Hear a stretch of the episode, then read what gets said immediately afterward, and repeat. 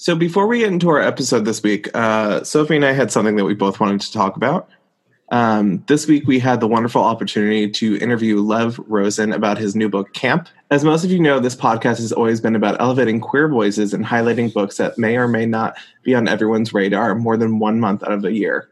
But it would be remiss if we didn't acknowledge the current state of the country. For the first time in our lifetime, we are seeing a revolution of people fighting back against oppression and injustice that has been endured for too much and too long at a national and global level. We both want to do our part as white allies to help elevate voices of Black readers, especially those who are part of the LGBTQ community.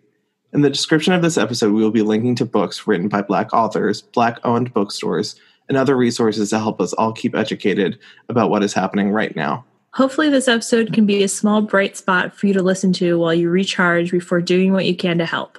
Whether you're protesting from home or you're out in the streets, stay safe and stay strong. Black Lives Matter, Black Trans Lives Matter, and that should not be a debate.